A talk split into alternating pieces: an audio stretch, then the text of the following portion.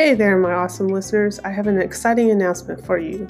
The Mental Arts Podcast is now on Spotify, Apple Podcasts, and Google Podcasts. If you're an Apple listener, please take the time to submit a question for future guests on our show by going to the Mental Arts on Apple Podcasts and submitting a review. We'll be sure to feature your question on a later episode. For more content about optimizing your mindset for better grappling performance, check out resources available on thementalarts.com. Once again, that's T H E M E N T A L A R T S dot com. Thanks for your support.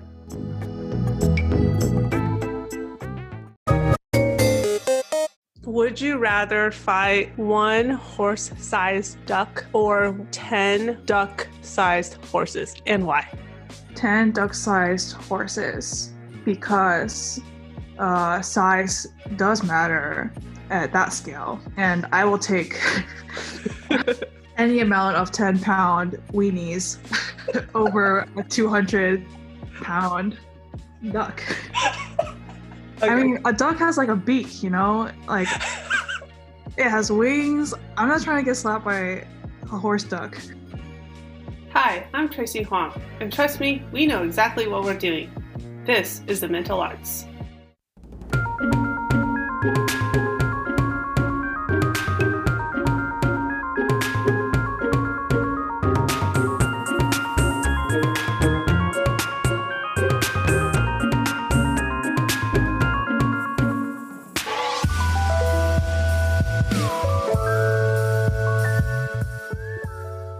Sometimes in life, you just get lucky with your friends. That's the way I feel about my jiu-jitsu buddy who trains out of Kogaion Academy in Shirlington, Virginia. Today's show features Beatrice Jin, a good friend and all-around hard worker. I had an instant connection with Beatrice when we first met, though I didn't really understand why. Later on, I found out that she had attended Cornell University and most significantly was a member of the Telluride Association. For most people, the word Telluride, spelled T E L L U R I D E, makes them think of skiing in Colorado, and that is not correct. TA is instead about preparing and inspiring students to lead and serve in their communities.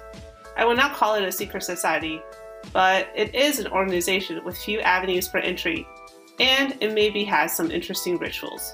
Maybe. Anyways, whenever I meet someone who knows about TA, the ways of LL Nunn, and understands what a vert is, I get really excited and giddy to connect with them. And even better if that someone shares my love for Jiu-Jitsu. Beatrice is wickedly talented in all respects. In her day job as a graphics reporter, her role as a Jiu-Jitsu athlete and kids coach, her keen eye for finding humor in situations, her deep caring of her friends, and her pragmatism with regards to training. I'll be jumping in and out of the interview to give you my commentary on our conversation. Okay, and now onto the show.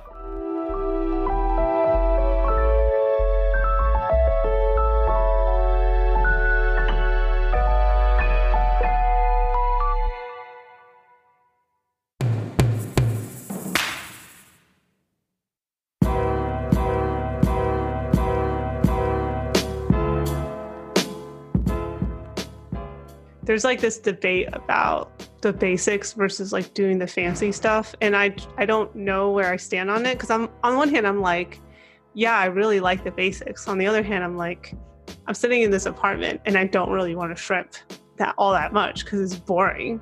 Yeah Okay, well, like full confession, during this quarantine, I have done zero BJJ warm ups slash mobility drills. Like, cool. I, am not okay with shrimping on my carpet. Like, this is not, um, like, I, I don't think I would stay sane.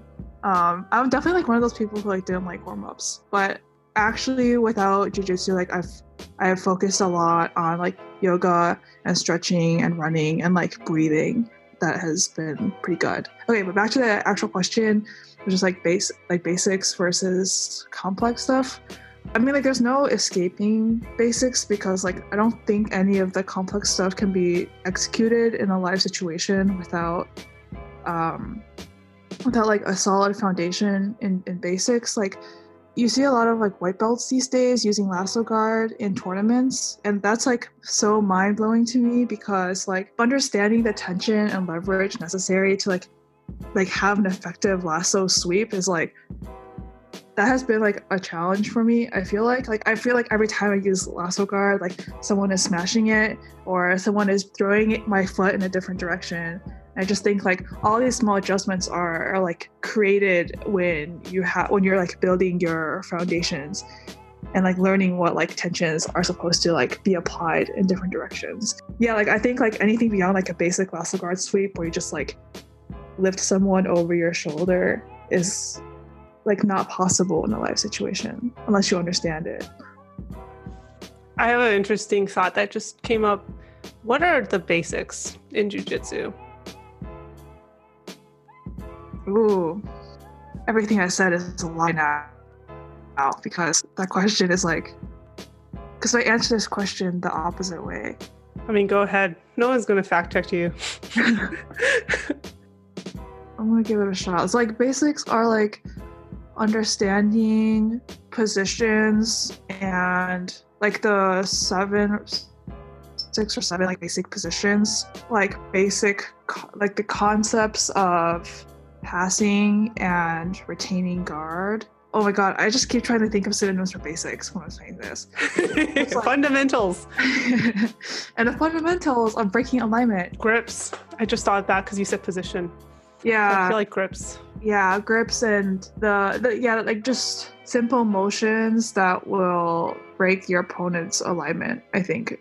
Like like above all is alignment and leverage. And then i think like the second layer of it is probably timing. That would be like basics plus i would say. Yeah.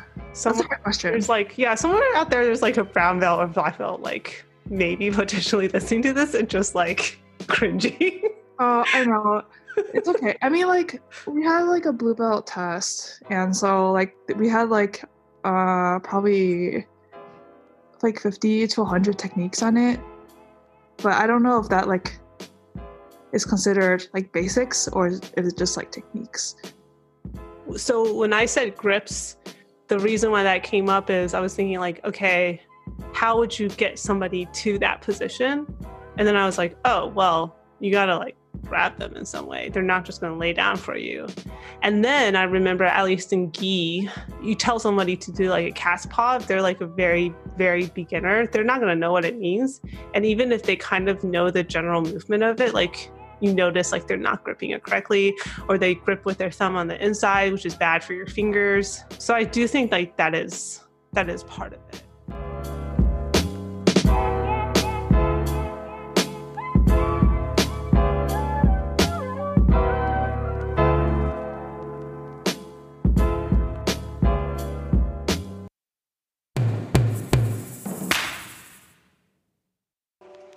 If you don't know what shrimping is about, look it up because I'm not going to describe it here. It will not turn out well. In terms of what I think the basics are, man, there's so many resources out there by people who are way more experienced. But generally, I think it breaks down into five categories positions, grips, escapes, takedowns, and then kind of a catch all category that I consider as concepts. So, for example, understanding that when you play guard, you are protecting a fortress, or that if you are in somebody's close guard, it's probably not a good idea to put your hands on the mat. Um, those, I think, are what I constitute the basics. Um, another thing that I found helpful is thinking about like, what are you missing that's needed for the foundation of a specific movement or techniques, or what must be in place before you add something else? One good thing I heard about from a brown belt is like this analogy of jujitsu is almost like you're learning to write software code. Um, I'm not a software engineer, and probably my little sister can tell you a bit more about it, honestly. But I think the thought is like you have to have certain elements in place before you can do certain actions with those elements. So if you want to um, you know, take a variable and do something with it? Well, you probably should define and declare the variable first. Um, if you're less like operator oriented, um, one good way is like to think of it as kind of an art form. I mean, it is an art form. So the idea is like you're putting together a painting of sorts. Like, what colors are you missing? What elements are you missing? What picture are you trying to create? And what end result are you trying to get to? And um, do you need more Van Dyke Brown? Do you need more happy little trees? is there a mistake that's not really a mistake, but just like you can turn it into something else? Um, whatever like your frame of mind is, is definitely worth thinking about because I feel like once you have a handle on generally like what are the most important priorities to you, whether that's in a role in drilling or really in life, like that's going to help you really elevate your game in terms of figuring out what the next steps are.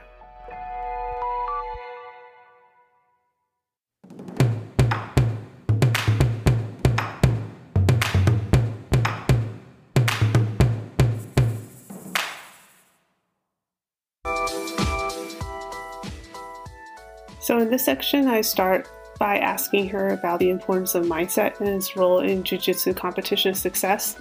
And I'm basically trying to figure out um, if she agrees that mindset is just as important as the physicality of mastering the techniques themselves. I think her answer actually surprised me a lot because she has this very interesting way of describing the role mindset plays in competitions that I wasn't necessarily expecting. And then we get into a little bit about why jujitsu is so interesting. I think you'll find her response both humorous and also insightful. So listen up, and I'll be back after this with my thoughts.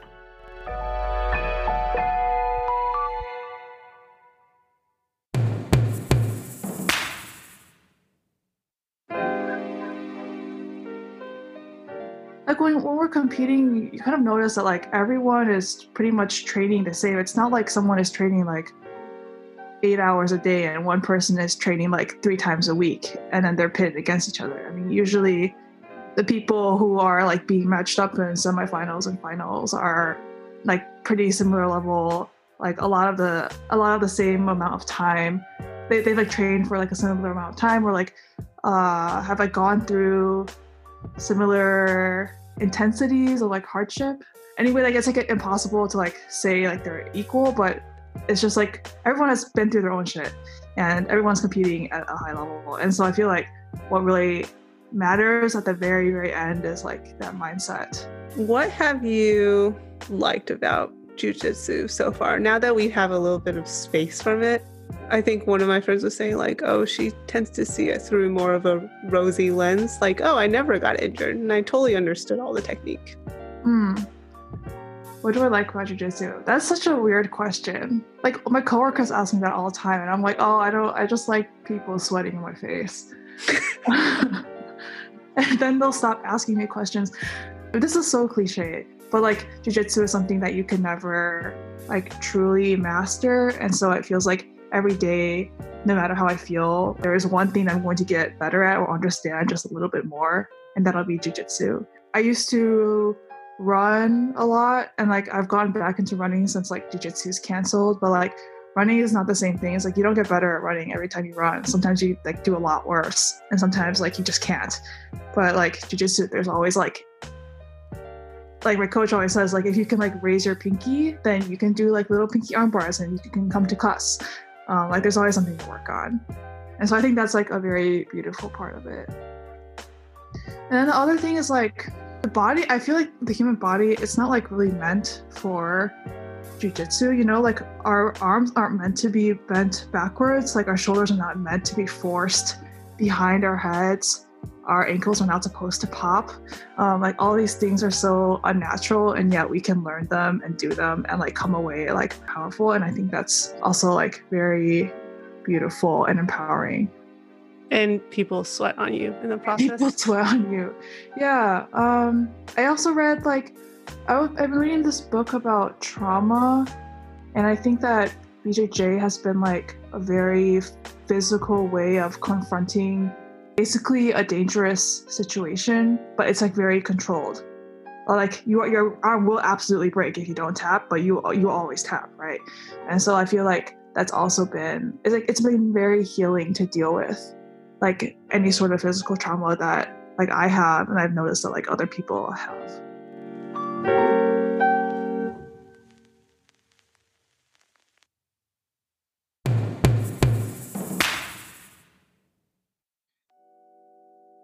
There's a lot to unpack here, so I'm going to do my best to be brief. The book that Beatrice is referring to is called The Body Keeps the Score. And there's just two things I want to share about it. First is the painting that is on the book cover. It's a piece called Icarus by Henri Matisse, and it shows the Greek mythological creature, person, god, Icarus. Um, he has just flown too close to the sun and he is in free fall. And what some critics say about this art piece is that it really doesn't show him in a moment of distress. Even though he's falling, he seems to be at peace with the fact that he's falling. And I think that this book cover is a great choice for this book. I just want to read you a quote from it. Traumatized people chronically feel unsafe inside their bodies. The past is alive in the form of gnawing interior discomfort. Their bodies are constantly bombarded by visceral warning signs, and, in an attempt to control these processes, they often become expert at ignoring their gut feelings and a numbing awareness of what is played out inside. They learn to hide from themselves. I think this is a great quote because one of the things that jujitsu does is it really forces you to confront the true image of who you are. There is no hiding on the mats. If you are scared, it will show in your technique. At least for like an inexperienced person, or if you are completely paralyzed with fear, it will show in your technique. And I think a lot of people, when they first come into jujitsu, have this sort of shock to their system where they realize that they are just a ball of emotions and feelings and thoughts but I think the other thing that jujitsu teaches you is that you can confront these difficult situations, not necessarily from the role of a victim, but from the role of a survivor and then a fighter. And for me, Beatrice, and a lot of people, we found a lot of healing on the mats. I don't think that means to say that you should not find a therapist or if you need medication. I mean to say that this is one of the few places where you can have yourself exposed, you can feel naked and vulnerable, while at the same time, hopefully being in the hands of a caring partner and under the eyes of a watchful coach who will protect you and who would teach you how to become stronger. I just really appreciate that we talked about it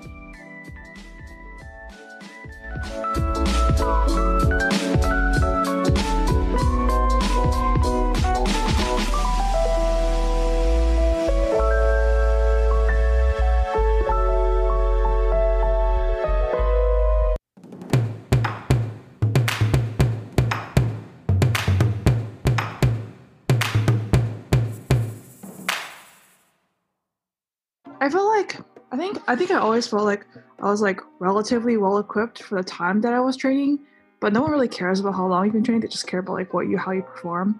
So um, I just like that it was like structured because I'd never been to something that was like an like it felt like an open mat, but it was much more structured. Yeah. Um, that, were you competing at that point? I yeah, I had been to like two, one or two competitions. What were the two competitions? It was it was uh, Grappling Industries and Copa Virginia. I, I think at that point. Uh, but honestly, I think like competition training, it was it was not really about like forming my mindset. I feel like that can only be for me like formed.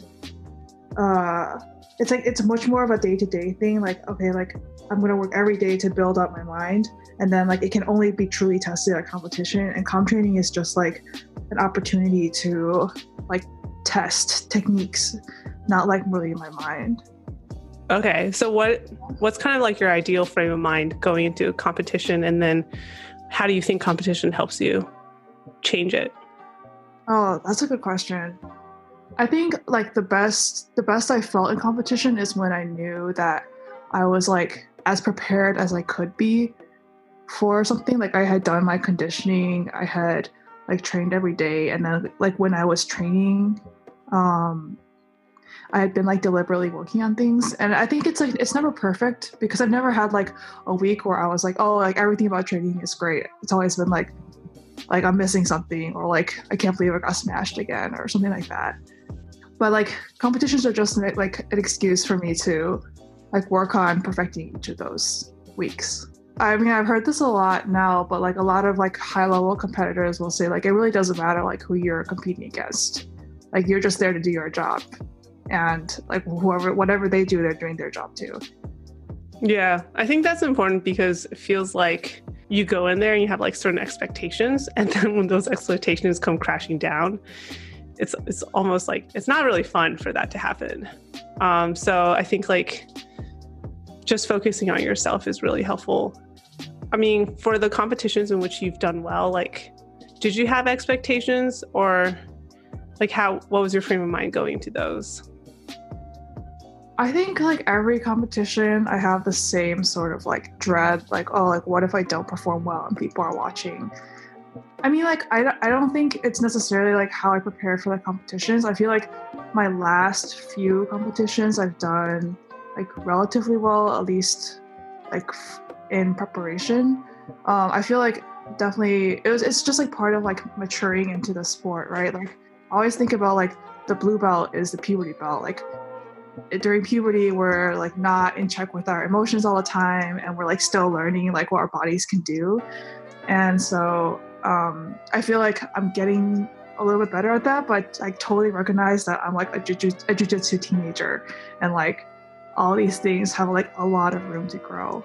But like as a white belt, I feel like I had like decent technique for a white belt, but I like felt like my mindset wasn't ready, or like I was either like overconfident or underconfident, um, or like relied too much on like my physical attributes.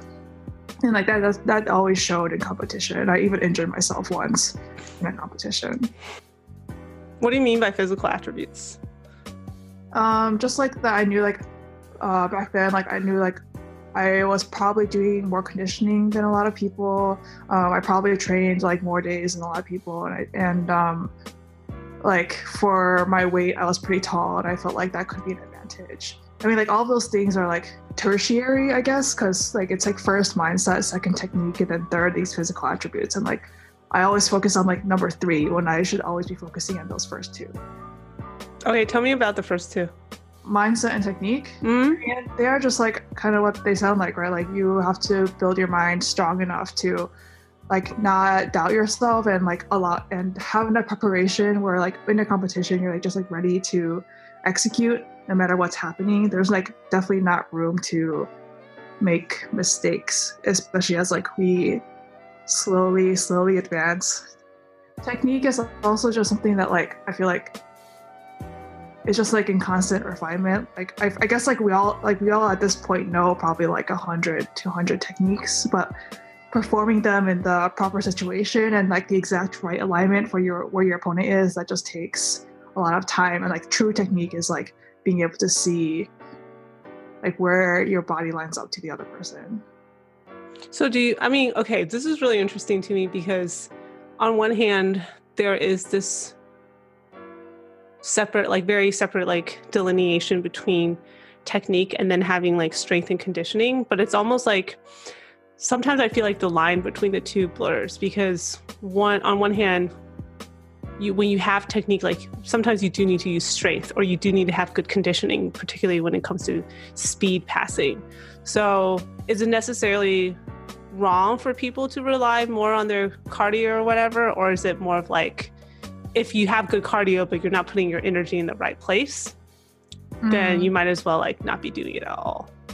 Well, I think in training in general, I think it would be best like to not rely on those physical attributes. I think in competition you should give everything because like the point of competition is like really to win and like learning you can take place in the other 350 days of the year.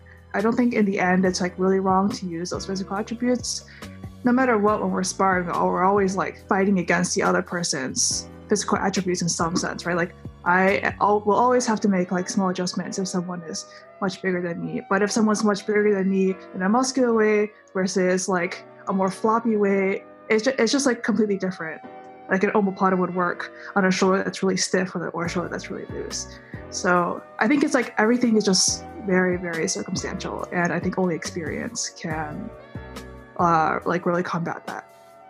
Okay, I really like that point because I was just talking to my friend um, earlier today about she was watching um, one of the black belt commentators on FloGrappling, and one of the things they mentioned was the fact that um, they don't really focus on specific techniques anymore when they're in a match. They're more so looking at what the other person is doing or what what them what they are doing, but like looking at the the way a person manipulates the other person's body mm-hmm. in order to um, have the effect that they want. And I want to ask you, like, from a perspective of both a student and a coach, you know, for the kids, um, as a student, like, what have you found effective in terms of learning um, jujitsu? And then also, like, in terms of technique put your hand here, put your hand here, or concepts. And then also when you teach the kids, like how do you explain things to them? Oh, okay. Those are like three. I think those are that's like three questions. Yeah, um, sorry. We can take them in turn. I'm gonna go in order. Um, so I think like as a student, it's uh, I've been listening to this podcast called BJJ Mental Models, and um, it reflects a lot of what my coach Victor also talks about a lot which is basically like breaking down all of these, uh, like categorizing all these techniques into uh, different aspects. So like uh, alignment and leverage and asymmetry. And sometimes like when we're in class, uh, Victor, my coach, will like talk about how um, like jujitsu is a lot like war and like asymmetrical warfare is where you like kind of like would divide the enemy because like when you're dividing the enemy they're a lot weaker than when they're together. And like the same thing like you're trying to divide your opponent's body as far as possible like extend their arm as far as possible pull their leg away from their hips um, and that also makes them weaker. So like these like overall concepts i feel like help when you're in an unknown situation. But like there is no replacement for like the actual physical technique of this grip goes there, that grip goes there, right? Like it, it always has to be like a very fine balance, but like I think it's like inefficient to pile on like one specific technique and one grip at a time. Like you can't just learn like a thousand of them. Like eventually you, you have to have a system to like sort them out, put them in order. As always, you have to make adjustments. And so knowing how to make those adjustments also comes with like understanding the, these like higher structures of jiu-jitsu and so um yeah like i've i've enjoyed a lot like learning these mental models from like podcasts with my coach and also learning like a lot of like very specific details from uh, mostly like in-person training. Cool. That that's a really good way of putting it. Um, what about as a coach for the kids? I think the kids like things that are like more cool. Um, I think like, teaching techniques one at a time at this point. I think all of our kids right now they're less than six months into jujitsu, so having them just be able to successfully execute something is I think more important, and I like just want them to stay interested. So we focused a lot less on these broad techniques, but there are points where these models help. So like we teach them how to like have a solid base, uh, I'll have them like sit up really straight with their knees together and then I'll push them over. And I'll be like, this is when you have a bad base. I'll spread your knees apart and then I'll push them again and then they won't fall over. So, like, simple illustrations of concepts like that, I think help. But we don't like really go into detail about like asymmetrical warfare. I feel like that's too much right now. It probably is too much.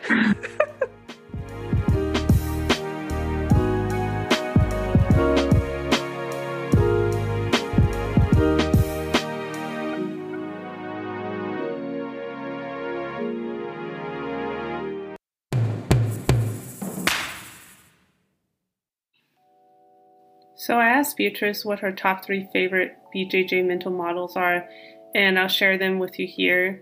The sources that I use are from the blog BJJ Mental Models at bjjmentalmodels.com and Spiral Mentality at spiralmentality.com. The first is habits over results. The best way to achieve long term results is to build and maintain short term habits. Prioritizing habits is related to mindfulness the idea of focusing on the present moment rather than being caught up on hypothetical or past situations. The second mental model is asymmetry and leverage. You might have heard Beatrice refer briefly to the art of war. Asymmetric warfare uses guerrilla tactics, in which deception and surprise on vulnerable surfaces of a large army increase the chances of victory. As it applies to jujitsu, the concept is closely tied to the idea of leverage. By applying asymmetry, the small person can disrupt, alter, and unbalance a larger opponent. The third idea is Kuzushi, spelled K U Z U S H I. The phrase means, quote, taking out of balance, and is the second step after grips are established. Remember when I was talking about earlier of thinking of where there are gaps in your technique? Without using your grips to take an opponent off balance, you cannot expose the vulnerabilities for attack. You can use the idea of Kuzushi so that the opponent is too unbalanced to initiate a technique. In karate, this is also a familiar concept, where we always used to discuss how a person's unbalance is the same as a weight. Think on that for a moment. Once again, the blogs that I reference are the bjjmentalmodels.com and spiralmentality.com.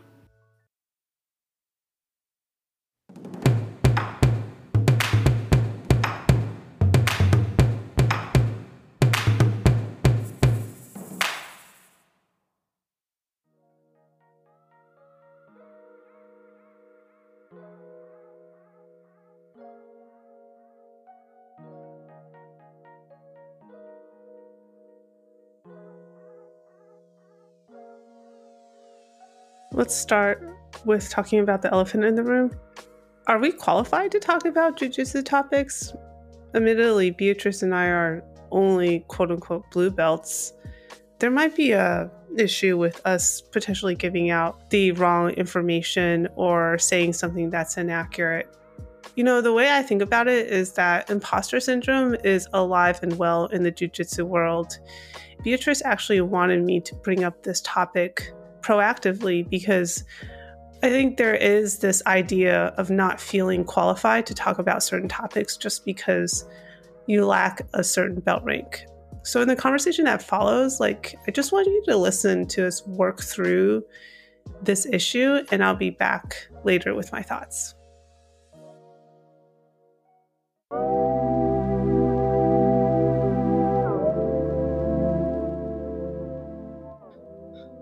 Yeah, I mean, like, I'm, like, again, at the puberty belt, and I feel like there are probably a lot of, like, older, more tired people who, like, ha- know more and have experienced more and have, like, been through more pain. But at the same time, like, I also am, like, comfortable talking to you about it because I feel like, like, I've, like, devoted a lot of my life and time to Kogaion, like my gym, and I feel like I devote a lot of time to jiu-jitsu. I made a lot of friends there, so like my experience isn't worth like nothing. Yeah, I mean it depends. I, I felt this too, especially um, now that like technically I know slightly more than I did a few years ago. There's two things. One is I think when I'm coaching, I've learned not to put myself down or I really try to catch myself because I realize like when I'm teaching somebody, it's not really about me. And if I seem really uncertain as to what I'm saying or if I equivocate in my language, um, unless I am uncertain, I like won't just add that statement in for the sake of doing so because they want to know that I know what I'm talking about. Even if in the grand scheme of like things in 20 in 20 years like but relative to a person who's more experienced i probably don't know what i'm talking about. But um, i always have to say like a fifth grader can always teach a third grader something. Yeah that's true. Plus like we like most of us practicing jiu-jitsu are like adults so like we have like different intersections of our lives to like carry through to jiu-jitsu. Like i mean i don't think like my job does but like things like like life experiences and like different traumas and like different ways of thinking about training. I think those are all like very valid.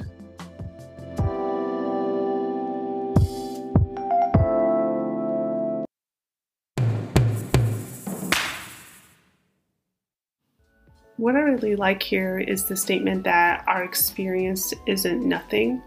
I think what's so great about jujitsu is that there are so many different ways to approach a problem And it's not like the only problem we are solving for is necessarily about a specific technique. Someone might have a problem with how to deal with larger opponents, and all else being equal, a person who's had to encounter this specific problem before will most likely have more useful or relatable things to say. Or perhaps you know, someone who's never had an athletic background before, and even just hearing how they had to struggle and work their way through something, it's it's just helpful to say, oh yeah, you know, I've had that issue too. Like, how do you deal with it? One of the biggest pet peeves that I have about jujitsu, especially, is because the hierarchy is so well defined and there are huge barriers to entry with regards to getting a belt rank. It's almost like those who haven't had a different experience treat the people who have higher ranks with much much more deference and respect. And I would say that as with all things, there's a limit and a balance to how human relationships work. Just because someone has a black belt does not mean that they are necessarily the best coach for you in life or emotional issues. It just means that they're good at jujitsu. They're good at their brand of jujitsu, right? And I think what I've learned is like this assessment of skill isn't necessarily helpful um, all the time because you need to give people autonomy to perceive and judge for themselves. I will say this I try not to put myself down anymore. And if I do, the people who care about me in my life call me out for it it's a lot of waste of energy to throw myself a pity party or not let my light shine as much. If I'm just putting myself down because I want to hide or I want to not let my light show because I'm afraid of critics, that is absolutely the wrong reason to do it. Just realize what I said. I don't really think there's ever a good reason to put yourself down, actually. I mean to say that if expressing uncertainty about something or putting caveats on something is helpful because it opens you up to more learning and opportunity. However, when I feel strongly about something, I try to say it because for me, self expression is extremely important.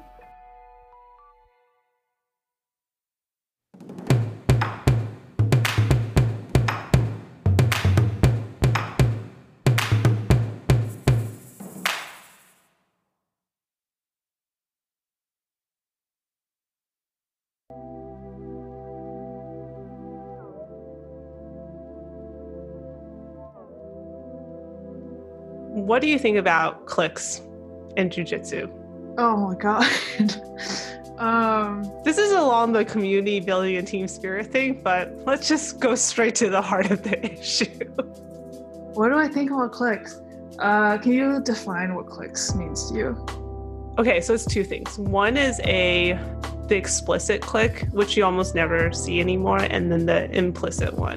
The explicit one, I would say, would be how about, for example, people who compete a lot together and they uh let me how about people who just go to the advanced class and you're not eligible to go to the advanced class okay so that's probably like a very large clique of people who are like oh did you you know that Nakapon show that the other day and you probably don't know what they're talking about. But i think the implicit cliques are the ones that form as a result of they almost form like outside of the gym if they're friends or or they form inside of the gym and it's like this invisible force field of like you notice people there's this group of people that always drill together or like they always hang out together before class or you see like them doing other social stuff outside of jiu-jitsu and then you wonder to yourself like why am I not doing social stuff outside of jiu-jitsu and also why was I not invited I see these people every day. And I think, yeah, that's the kind of clique that I'm asking about. I think it's it's like hard to speak to that for me because our gym is so small that like the clique is the gym. yeah. If, if anything, really. At my gym, like all the girls were like got individually pretty close, even though we like never hung out in a group together. I think like personally, we were like always able to like reach out to each other or just like talk about random stuff. I do not know how to pass judgment on, on the cliques that I do see though. Maybe I shouldn't. I I, I feel like more of just like if somebody feels bad that they're not in the clique, like what would you say? Well, I mean, I don't know if that's like jujitsu specific. I just feel like in general, like excluding someone for like a reason that is like not under their control is probably hard. But at the same time, like can't force like, like any sort of relationship to happen. I don't know. It's almost like asking like how how to make friends. That is exactly what I'm asking. I can relate because on one hand, when the person says like I feel left out or I feel like nobody at the gym wants to drill with me or nobody likes me, on one hand I'm like, but we do like you, but you're withdrawn all the time. But then on the other hand, I'm, I've definitely been in those situations where like, especially when I visit like a new gym, like I am the visitor, I am the outsider. And it's very like that kind of dividing line is much more clear. Yeah. People are trying to feel you out and people are unsure if you're a safe partner or not. So I feel like it is a little bit of give and take on both sides. Yeah, I think it's always a balance. Like if someone is struggling with like imposter syndrome or uh like depression or like honestly anything that like makes them more withdrawn and like it takes extra effort to reach out. Like so a lot of people won't do it and some people will and it's just it's just like it's just super situational. Or you can do the thing I do insert myself physically into that space. Ah. I see like two brown belts talking. I'm like, I'm gonna just sidle on over. Well, you've been very successful in doing that. I, I have no idea if I would be able to sustainably do that. Yeah, I mean it's it is a little awkward. So mostly what I do is I like just go in and listen. And if they're just talking about like pop culture stuff, then I very quickly just exit the conversation. But it, if, it, if it's like actually do remember. So if it's like something interesting, my body language will indicate that I'm interested. Like I'm going to face them and I'm going to make eye contact with them. Whether or not they want to make eye contact with me is like another matter. I think in that sense, like I'm probably more open. Hmm. But I think one thing that you probably agree with is um, body language if you're part of the clique and or the the supposedly super intimate gathering where like if you notice somebody standing off to the side i usually try to turn and face them so they feel like they're being invited in Yeah, that's like a pretty fundamental, like psychological thing to do, right? Like open body language will invite someone in, yeah even subconsciously.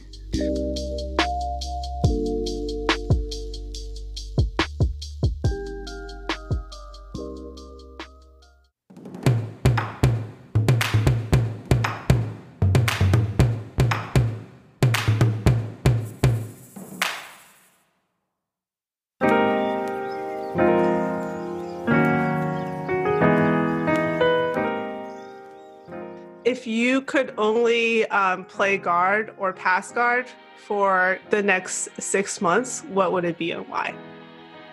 No, this is a trap. Wait hold on. Why is it a trap? Okay, because I feel like I, I need to say pass guard because that's what I need to work on more. but I hate it, and every time I'm passing guard, like my opponents say that they they feel like I'm passing them, but I feel like I'm falling on my face. so would you rather fall on your face for six months or play guard? You know what? It is the time of COVID 19. Who knows if we're going to live with another six months? I'm playing guard. okay love it love it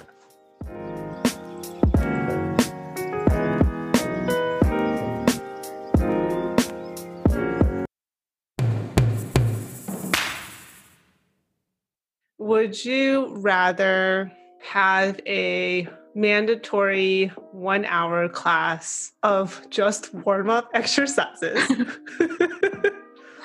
or a mandatory one hour class teaching kids who are really hyped up on sugar and caffeine? Oh. That is a really good question. I have to think about that for like 10 seconds. Cool. Yeah, one of them, while you're thinking, is one of them is being like in absolute chaos, and the other one is in being absolute boredom. oh, and their parents are watching too, so there is some like um, stakes there. Oh, well, I always teach with the parents watching, so I, I actually okay. don't feel a lot of pressure. Okay. I actually like it more. I feel like, yeah. Um, I think I would take the kids because at least that's like a novel challenge. Whereas warm ups would just be like, I mean, I think there is a point where you warm up too much, right? Like you can definitely overstretch and like injure yourself. And yeah. also, who wants to shrimp for an hour? Yeah, I know. Can't shrimp for more than like two minutes. Oh,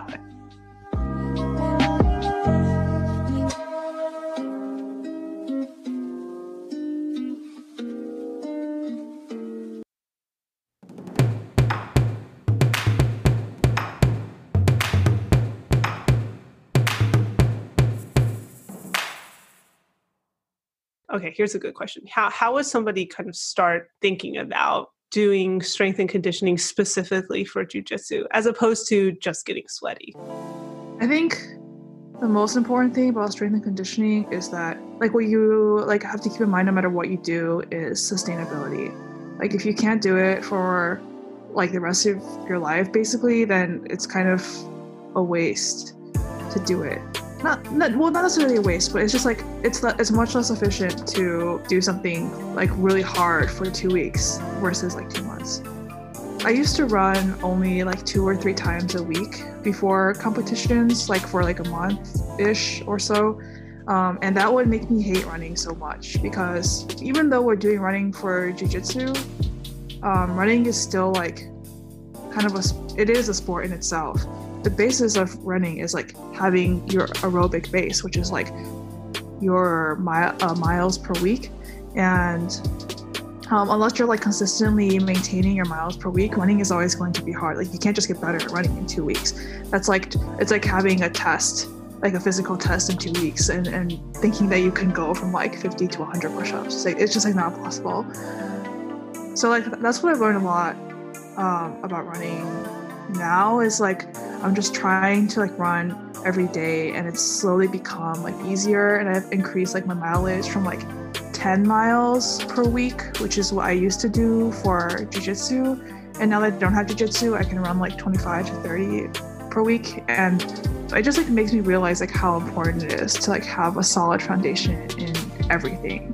I see this sometimes in the new people, and I used to do this too, where either close to competition time or um, we also have a test like for the white belts for stripes. There is a ramping up of activity, and I think that's important because you do want to be in the certain mindset of like, okay, I am I need to be focused. I need to like really do clean up the details. But then there's another part of it is like if you don't consistently try to roll or to drill and like actually take care of yourself outside of the gym as well, outside of just the core class time, it is very hard to to be confident and to be competent um, when it comes to like a situation where you have to perform.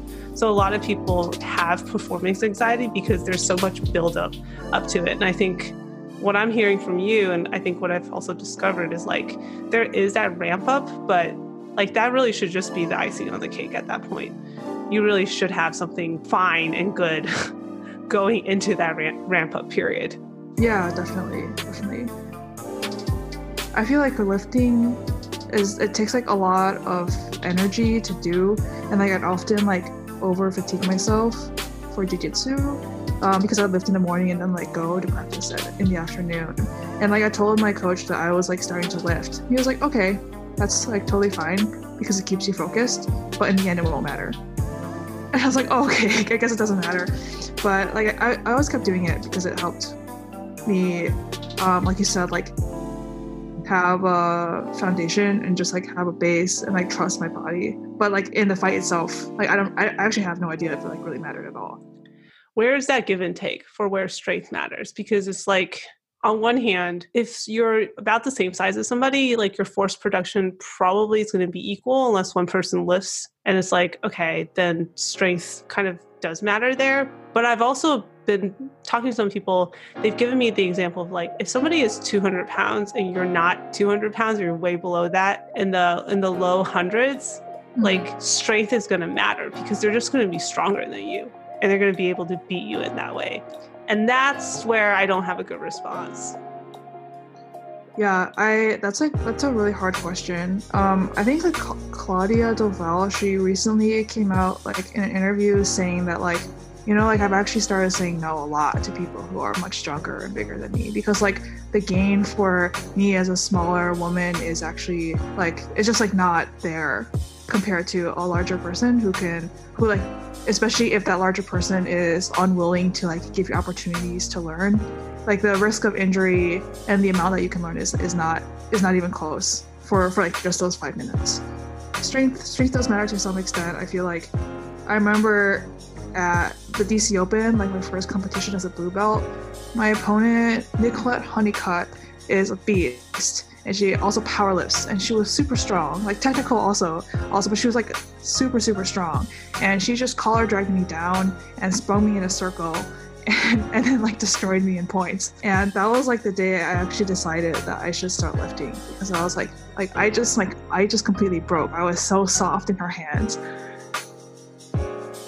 Maybe that was too descriptive for a podcast. That's fine. No, it's good. you told me that. That was like that was the worst DC open for like both of us. Yeah. Good God. I think it was my first one I flew too. Yeah. Yeah, it was God. hard. It was a hard day but um but I, I like respected that a lot because like she put in so much work in like powerlifting and jujitsu and like I had like pretty much only been doing jujitsu and like been feeling like very like weak and fatigued all the time too. I mean I, I still lift and do push-ups. I'm not ignoring it. I, I know that like at, at the final moments of competition it, it will matter if our techniques are close. The tiebreaker will be like mindset timing, strength and conditioning, like all those factors combined. But like, I like I hope at the end it won't be strength and conditioning because that's what I'll be working. Like, that's what I will have definitely worked on. I think I agree with that because now that we're talking this through, one of the things I remember is sometimes you get really strong people who come into the gym and they might have done other sports, so they're very athletic and fit. And yet, when they get in in here, they don't have any idea what they're doing. Maybe you can't do certain things on them because they're just like going to smash you or most likely like drop you in close guard which is really unpleasant mm-hmm. but it's mm-hmm. like they you if you if they're in the gi and they have no idea what they're doing there is a very discernible difference yeah there definitely is i get the sense there always needs to be like a balance of doing like short circuit sprint stuff versus um running like longer distances. But there's also this other camp of people who are like to get better at conditioning for jujitsu, just do more jujitsu. And I'm not sure I fully agree with that, but I'd be interested to hear what you think. Uh, I think yeah, I think it, that really really depends on like how you train jujitsu specifically. Like if you train jujitsu and spar every single day, like five to ten rounds, like yeah, maybe your cardio will be better, but also your joints are gonna be like so like inflamed and messed up. I think for me, cardio helps um not like always during like one sparring round, but in the recovery, I noticed that like I feel like pretty good after 30 seconds to a minute. And that like definitely wasn't always the case. I remember like going to like open mats and then like having to sit out at least every other round because I felt so exhausted. But um, I don't know if that like came with running or if it came with more jujitsu. Maybe both. But yeah, I think that's just like up to that person, like how they how they want to condition and what's available to them. Yeah, like if you don't have open mats or if you don't, your school doesn't do like hour long sparring sessions. Yeah. Then yeah, it makes sense to probably do something else. Although the thing, I don't know. I really don't know how I got into my head that sparring was the most important thing to getting better at conditioning and not realizing that was like going to destroy my joints. It can be kind of hard though with like social media and stuff to balance that and to have like to make wise decisions around um, recovery and how you train. Yeah, I mean the other thing is like let's remember that like people post like their best moments on social media, not their worst. Like not everyone's gonna show their like arthritic hands after training, which is definitely how I feel sometimes. Yep, yeah. me too. I was trying to screw on part of my mic today and I couldn't do it. I was like, oh this is no. I need to like this is a problem. Yeah. I'm still waiting on my tendonitis to like get better.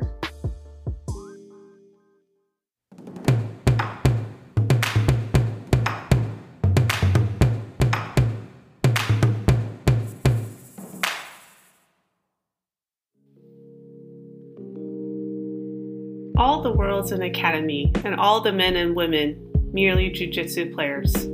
They have their takedowns and their guard pulls, and one person in their time plays many games, their acts being in five stages.